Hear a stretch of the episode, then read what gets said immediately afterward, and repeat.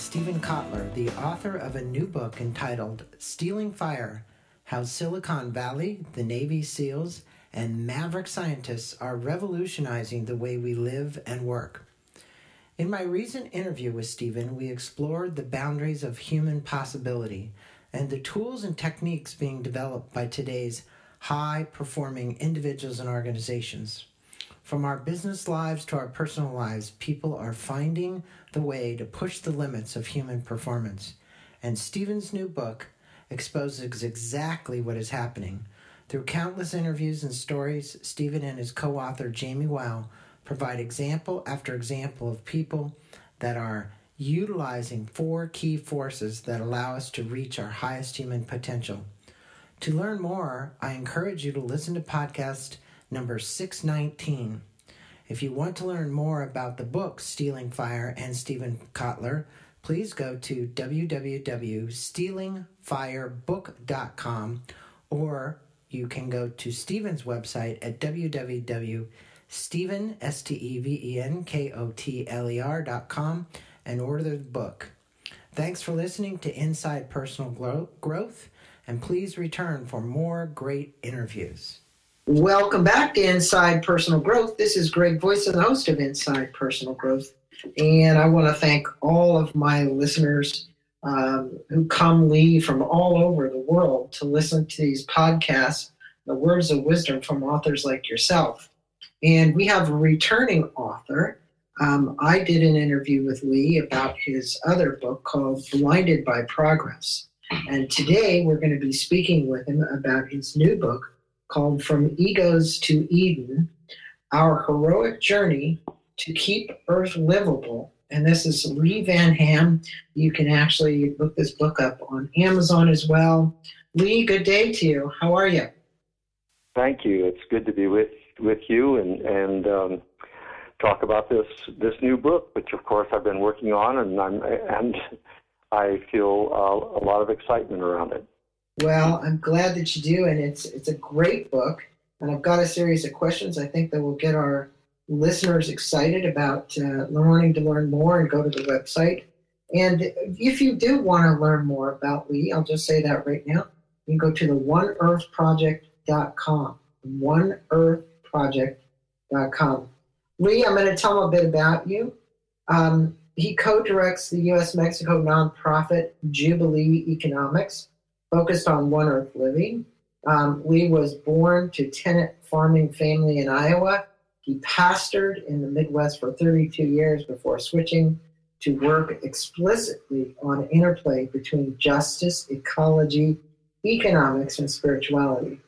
He and his spouse Juanita relocated from Chicago to San Diego in 2002, where they shared living with another household they have grown children and six grandchildren. Well, we we might as well start this off with, you know, in in the other book that you wrote that I already interviewed for you, the premise behind uh, Blinded by Progress um, was that we as a species are utilizing the resources of a multi-Earth, not a one-Earth living situation, um, which is devastating our environment what, in your estimation, are the leading uh, states of consciousness, or I'm going to say actually the really unconsciousness, um, that have led us to this multi earth perspective um, that so many people uh, have been living with for so long? Yes, I, um, I do re- refer to the, the stages of consciousness uh, or different uh, topographies of consciousness, I like to call them, in the second book. And uh, so it it uh, becomes clear there. I describe how that uh, a multi-earth consciousness happens when we remain in a an in ego kind of consciousness. The five topographies of consciousness are used. They start. It starts off with magical consciousness, then imperial consciousness, and when we stay in those um, ego-centered consciousness uh, topographies, we um, will inevitably live in a multi-earth way. So we have to develop a uh, a higher consciousness, or I actually prefer calling it just moving into larger topographies of consciousness where the ego is no longer in charge, but we move to a different center of identity, uh, and I call it the, I, the center of the self. I follow Carl Jung, the Swiss psychiatrist, in, in, with those, that terminology. And when we shift our identities to the center of the self, then we in fact become capable of living a one earth kind of life and structure societies in that way. Well, as you mentioned, you know, in the book, it truly has been devastating to the environment. You state that there is an ecologically healthy garden that lives deep within each of our souls as human beings. How do you believe we're going to tap that part of our soul so that we can live this one earth model, so that we can reduce the amount of waste and pollution? And it's more than that, it's really about a consciousness that has to shift in society. So, what do you what do you believe we're going to have to tap into as part of that to make that happen? Yes, I think the um, the ego consciousness knows about the garden, but thinks about it as as a a place of like, oh, good. Now, what can I get from that?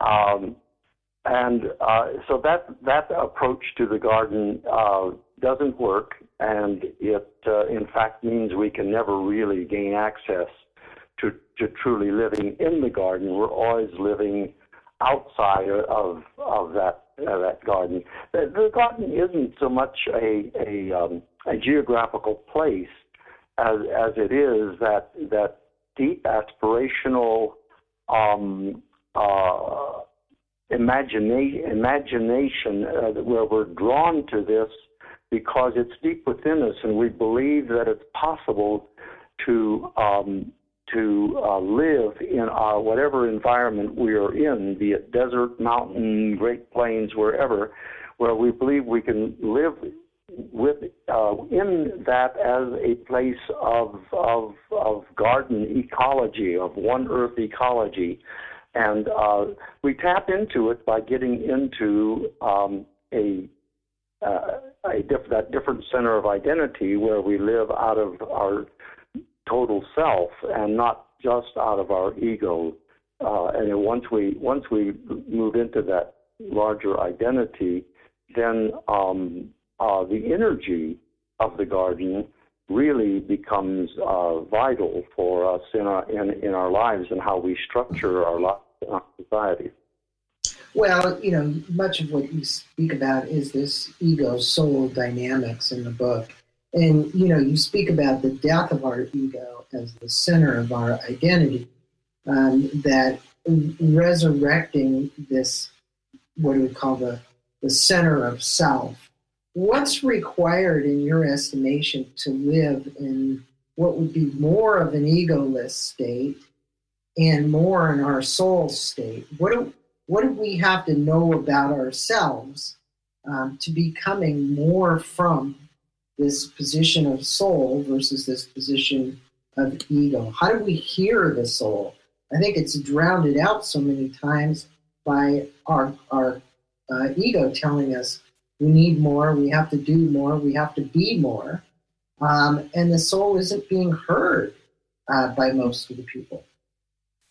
Yes, yes. Uh, so the, the, you know the subtitle of the book is is really uh, critical at this point because I talk about the heroic journey to keep Earth livable, and it's also uh, it's the, psychologically speaking, it's the heroic journey from ego identity to the greater self, the topography of the greater self, and so it's it, that journey is both a psychological, spiritual journey, and also one that has um, uh, that creates a different uh, kind of world around us that creates different societies and different governments and different economies if we will take that journey. But the the the journey um, uh, as well, it's a classical classical journey. I mean, I, I didn't make it up. It, it's it's the one it's one that comes in lots of mythologies. Joseph Campbell did a lot of. Yeah, uh, the, the Thousand Faces is really Joseph Campbell's uh, seminal work, or one of them, right? And that is what you're you're making reference to, right? Yes, exactly. And then Christopher Vogler does a lot of work with with it. In uh, I mean, he, he's working all the time as a consultant with storytellers and movie makers in in deepening their storyline so that it um, benefits from the deeper dramas of the heroic journey. I mean, we see this happening in George Lucas's films. We um, see it happening in um, uh, The Lion King, The Raiders of the Lost Ark, some of these places. But um, uh, so, so by by tapping into this heroic journey uh, idea or or structure, uh, I then apply it to our current uh, ecological crises, mm-hmm. and um, so that that's how it becomes. Uh, as I tell it, that's how it becomes a an integration of the psychological, the spiritual, and the um, work with our environment and societies uh, in our external world. Yeah, no, so commentary, kind of sidebar. I mean, you obviously didn't expect this question, but I think it's relevant to 2017, the time we're living. We're, we're speaking here uh, for my listeners, it's March 1st. Um, you know, look, everybody in this country today is there's a huge divide because of the new administration. Um, we have people on both sides of the fence, um, many more angry than others about what this particular administration proposes to do, not only to ecology, but I think to the consciousness, uh, which is more important. Could you give your commentary about what you believe is currently happening at this point, this current critical juncture in time? And what is it that the average person out there listening to this podcast should get involved in doing? Uh, it, yes, I I think it's I think the um, From Egos to Eden actually uh, does give us a framework in which to recognize um, the awesome power of people in ego and and it's a very it's, it's a very immature consciousness if i'm when i'm functioning out of ego consciousness i'm functioning with a lot of fear i function with a lot of of I, I, I, I, I'm very concerned that everything has to be mine. I have to possess it. I have to own it. Uh, and, and, of course, we, we see this in, in dramatic fashion uh, in the current uh, administration that's running. But the truth is, it's been a part of of of our um, administrations of both political parties.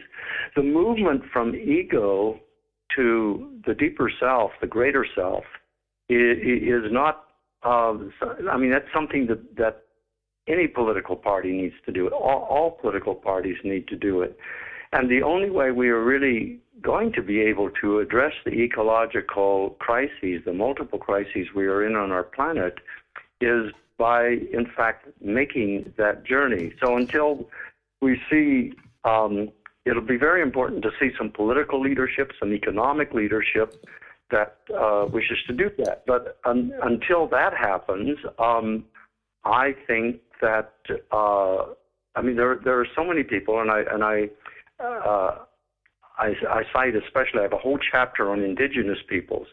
Indigenous peoples who've lived according to traditional uh, ways and spiritualities have practiced hundreds of years of resistance to ego dominated society. And uh, I believe that the call to the heroic journey is a call to resistance of uh, ego uh, built societies.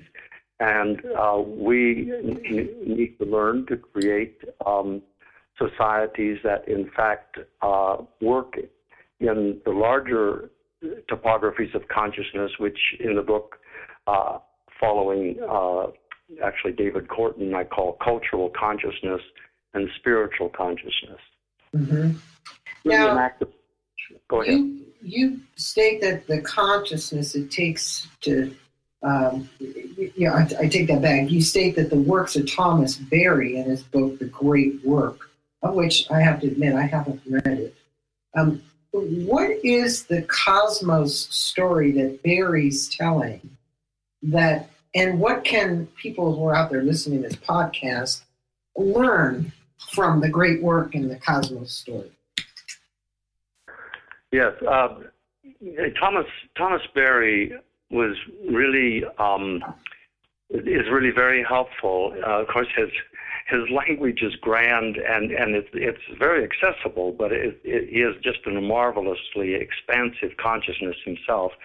And uh, his work continues at the Center for uh, Ecozoic Studies, uh, directed by Herman Greene, and that's worth paying uh, attention to for us uh, going forward.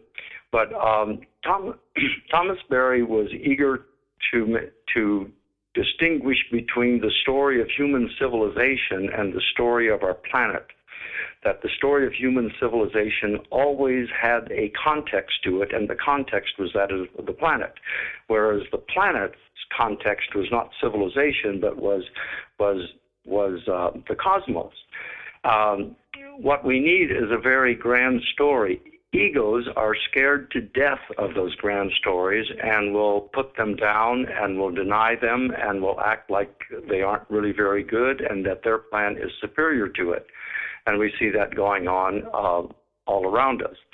Um, but uh, Thomas Berry uh, calls us to a story uh, in which we live in that larger topography that we we move into that consciousness that uh, is unsettled with any circum uh, anything to circumscribe our story except for uh, we can call it creation, we can call it nature, we can call it cosmos. Um, it's it's uh, the, the story that does not improve on nature, but that learns to live within the, the magnificence and abundance of nature. And uh, Thomas Berry does a great job of helping us discover um, that our true uh, that our true greatness as as a species that we are in fact evolved in the whole evolutionary process to be a species and live within creation with a lot of consciousness within nature and not not we are not evolved to live outside and above uh, nature. So that's that's why I think Thomas Berry's story is such an important one. It's such a spiritual one, and it's one that we can all learn about. I mean, a, man like Frank Egler, the, the field biologist, says, you know, our our minds not only do not know all that I'm paraphrasing here, but our minds do not only um, not know all that nature uh, has to offer us, but they cannot know it. it, it there, so he, recognizes that there's a spirituality to this, that there's a mystery to it, and that mystery is something that egos don't handle well. But the self loves to live within the the, the provision and the abundance of, of mystery. Mm-hmm. Well, along the lines of the great work, um, you know, you, you state that the consciousness that it takes to sort out what serves the great work, which is what Thomas Berry's, and what serves civilization is colored by time, money, and effort and investment in learning and living civilization's way. Now, you mentioned that we kind of have that wrong. What is wrong, and how do we shift our thinking about the universal mistakes we have made as a civilization? And in reference here, really, this mental default setting that you know that is is been that has happened. Uh, I, I mean, we're we're very proud of, of civilization, and there are endless stories that talk about the great achievements of civilization. um, I, I, believe uh, strongly that civilization is, in fact, uh, the achievement of an immature consciousness. That uh, civil, I mean, just the very word, we're, we're trying to civilize something that that needs to be tamed or changed. Uh, it's it, on its own. It's not. It's not. Um, well, it doesn't serve our ends. I mean, what what is this? What is this very word civilization suggests that we're needing to to um, make something behave in our way, um, and that's um, that's a project that we've been at for about 10, 12,000 years, but it's gotten us to where uh, we are now. I mean, the, the, the feedback loop on the civilization project has been slow, but we're now uh, at a place where we recognize that this project has to change radically. That in fact it needs um, needs to come to an end, and we need to break through to a whole different kind of, of world. And and deep in ourself, we know that that world, that other kind of world, is possible. But um, egos are going to continue to talk about how great civilization is, and um, we're going to continue to look at all the, the, the, magical, technological, and medical advances and herald them as uh, as as the extraordinary feats, which in many uh, which has a lot of truth in it, but but yet it pales compared to what the beauty is what the truth is of finding our true identity as Homo sapiens, as human beings, uh, within the context of, of a creational and cosmic order uh, for which we're evolutionarily um, designed and intended. Uh, so that's that's the vision that we really need to live into, and uh, it's a uh, it's a great work. It's a heroic journey. Yeah, uh, we're fully, we're fully capable of it, and um, that's that's why I'm excited about the book because it's really about reinventing who we are as human beings. Well, I think uh, you know, from my personal perspective, and even partially myself included, there's almost like a a, a cosmos amnesia. Uh, I think many souls out there walking the planet um, are almost numb to it, and it's like an amnesia. Uh, you know, they're just they're just not aware at all. Um, yeah. you know, the heightened level of awareness is a result of your internal experiences and your sensitiveness to listening to your soul. Which brings me to this next question. You utilize The Hobbit, the movie The Hobbit, and all the characters in the movies, kind of an allegory of, about what we call to live in harmony with nature and our journey to keep the earth livable. What is our united journey to inhabiting Eden consciousness, as you call it, the term that you refer to? It's a spiritual term, it's a biblical term. Um, but in essence, uh, what is that that you're referring to, and what is the united journey? When you say united, we're talking about 7 billion people that inhabit this planet. Yes, I. Uh, yeah, I mean, here we get into things like well, tipping points. Uh, how many people uh, need to to make this journey before the consciousness shifts? We certainly right now have in the world many um, structures led by people who are um, clinging with all the might that their egos have to maintain control uh, and, in fact, stand against the evolutionary processes of our planet. Our planet, as Thomas Berry notes, is is coming to the end of the Cenozoic era, and the sixth the sixth mass extinction that's underway is is is, un, is an undeniable symptom of the fact that a major geological age is changing. So what what where we are then is not just well gee wouldn't it be nice if we all just lived in spiritual consciousness? And isn't that a, a, a nice idea? Uh, it, it's shifted out of that to where this has become an imperative. It's no longer a nice idea that we no longer that we get beyond ego consciousness beyond the greed and and meism and nationalism that keeps us uh, keeps us smaller than we're capable of being. It, it's it's moved out of out of uh, a kind of invitation of the earth and the soul to an imperative of the earth and the soul. If we are not able to to accept that that invitation and that and make it our imperative, then we will continue to uh, see the Earth's uh, temperature go beyond 1.5 degrees uh, centigrade to 2 degrees centigrade uh, post uh, since the Industrial Revolution, and uh, before this current century is halfway through, we will be living in a planet that's above uh, that that is past that two degree centigrade mark. If if we do not accept the uh, invitation of earth and soul and make it our imperative to make to make these changes. And truth is, the imperative is very exciting. It's it's an amazing thing to move into who we are really called to be as human beings.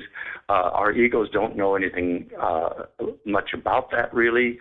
Uh, but our there is within us this capacity of the of the deeper self, and when we when we are willing to move into that in between space, leaving what ego is comfortable with, and move into new spaces, our consciousness starts expanding, and we find other people who who also want to move into these larger topographies of consciousness, and and um, significant societal change happens.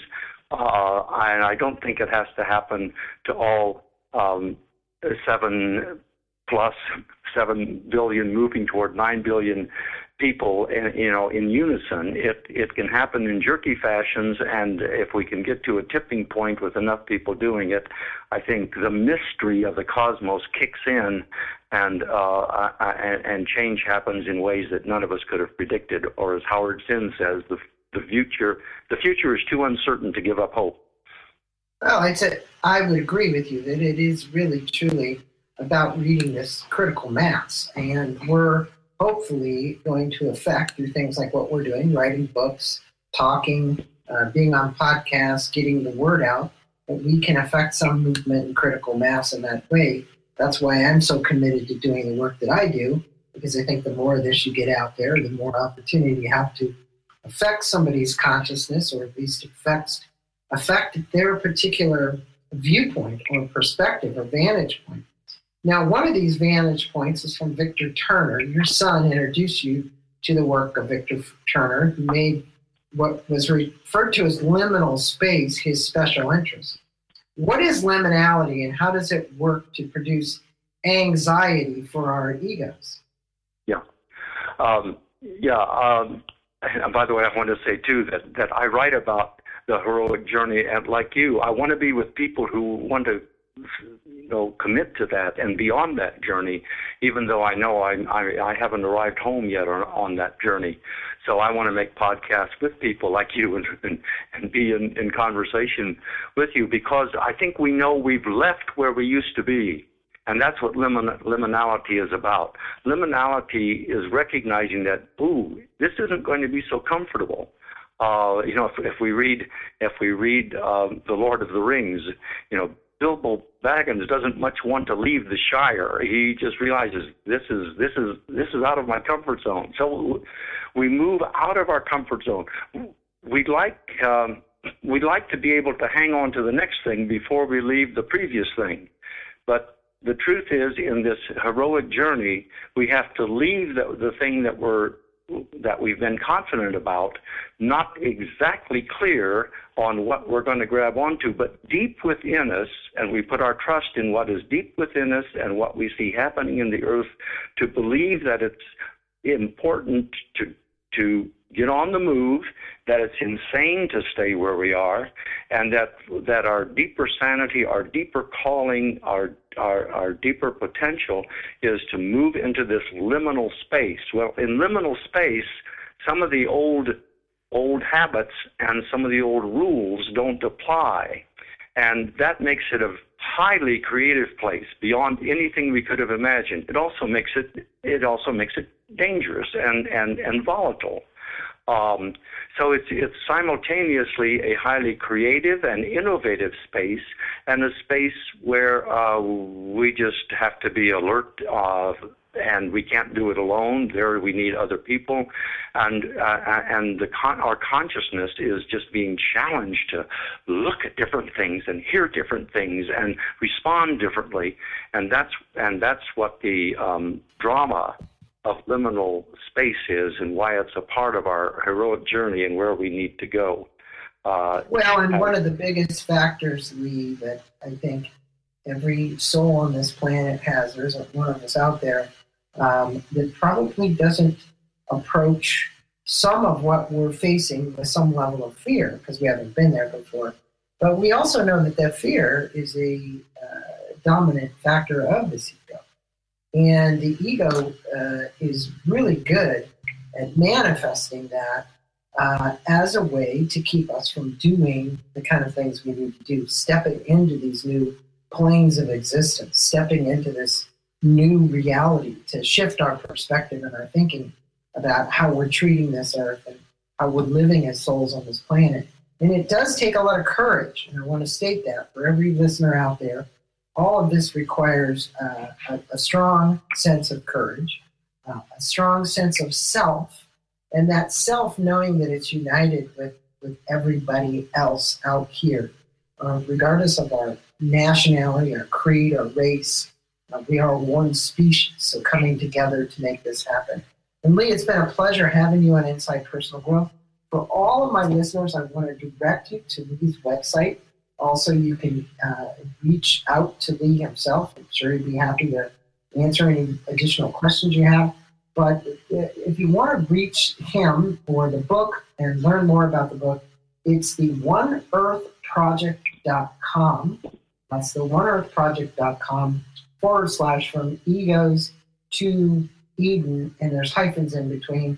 We'll put a link on there as well, so you just be able to push a button to get there. Also, uh, if you want to read one of Lee's previous books, Blinded by Progress, came out in 2013. Great book.